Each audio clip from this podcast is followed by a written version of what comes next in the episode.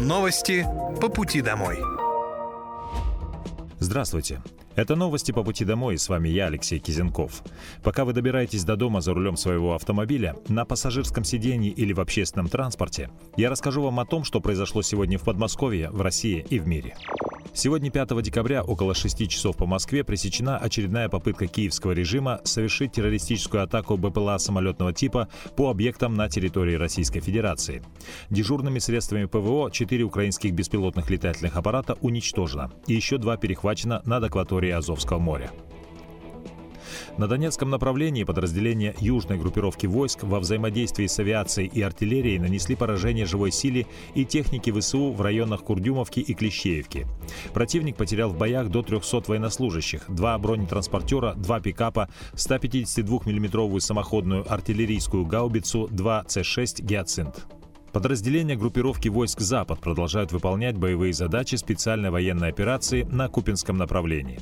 В полосе обороны 6-й общевойсковой армии в ходе активных действий мотострелковых подразделений при поддержке огня артиллерии сорваны попытки провести смену военнослужащих на передовых позициях 57-й мотопехотной и 44-й механизированной бригад в районах озера Лиман и населенного пункта Вешневая.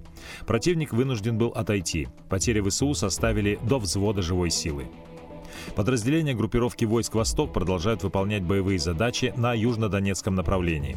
В ходе активной обороны мотострелковые подразделения группировки при поддержке огня артиллерии пресекли действия группы минирования и сорвали ротацию подразделений 58-й мотопехотной бригады ВСУ в районах Урожайного и Новодонецкого.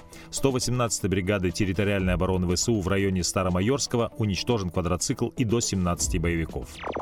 Губернатор Подмосковья Андрей Воробьев поручил рассмотреть дополнительные меры поддержки для многодетных семей. Он добавил, что существует программа, когда выдается жилищный сертификат. Но также семьи часто задают вопросы по поводу мобильности. Например, когда необходимо куда-то отправиться, а личного транспорта нет. Ранее губернатор сообщил, что получить универсальное пособие семьям с детьми в регионе можно легко и без лишних хлопот. У нас 107 тысяч многодетных семей. Но семья семье рознь. Где-то есть 12 детей, где-то есть трое ребятишек, малышей или там а, уже кто постарше. Соответственно, вы знаете, что долгое время, практически с первого дня работы нашей команды, существует программа, когда выплачивается, точнее выдается, соответственно, жилищный сертификат для выделения квартир. Но частым также семьи задают вопрос какой-то особенной помощи, например, автомобильного средства, потому что поехать э, всей семьей куда бы то ни было весьма сложно. Предлагаю сегодня рассмотреть и эти э, вопросы для того, чтобы внимательно изучили и предложили дополнительные или какие-то особенные меры поддержки. До 1 января в Подмосковье должны быть решены все проблемы обманутых дольщиков. Об этом заявил губернатор Московской области Андрей Воробьев. По словам губернатора, в Подмосковье осталось достроить дома для примерно 3000 дольщиков.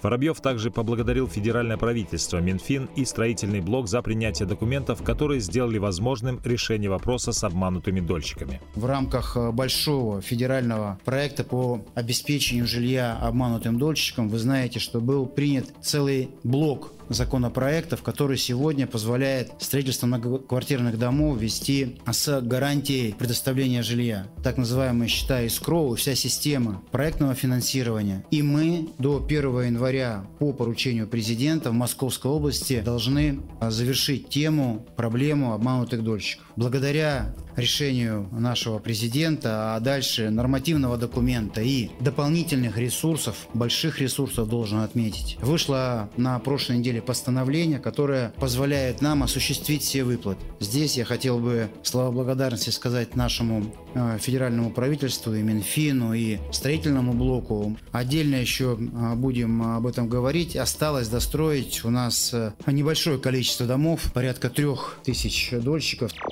С 1 февраля социальный фонд повысит сумму материнского капитала всем семьям, которые пока не воспользовались или воспользовались им частично. Средства, сохранившиеся на сертификате, будут проиндексированы на 7,5%. Чем больше остаток средств на сертификате, тем выше станет прибавка.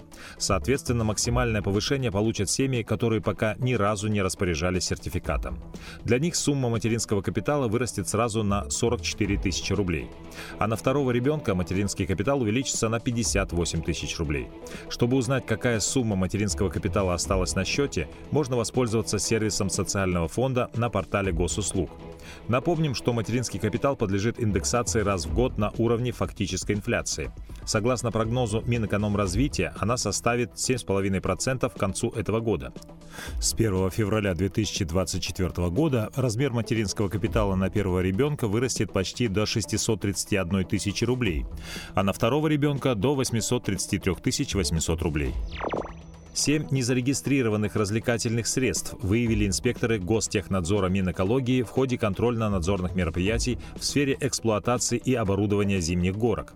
Зарегистрированы они в Долгопрудном, Лобне, Химках, в округе Пушкинский, Лосинопетровском и Одинцовских округах. Об этом сообщает пресс-служба Минэкологии региона. Министр экологии и природопользования Московской области Тихон Фирсов отметил, что проверки зимних развлекательных средств на настоящий момент ведутся наиболее интенсивно перед началом сезона и предстоящими праздниками.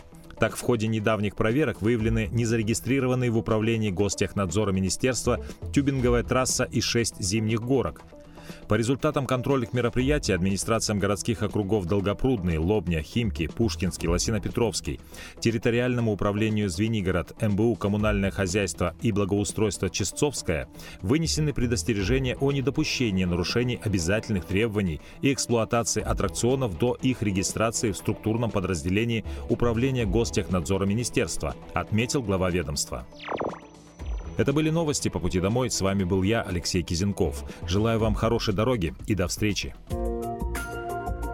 Новости по пути домой.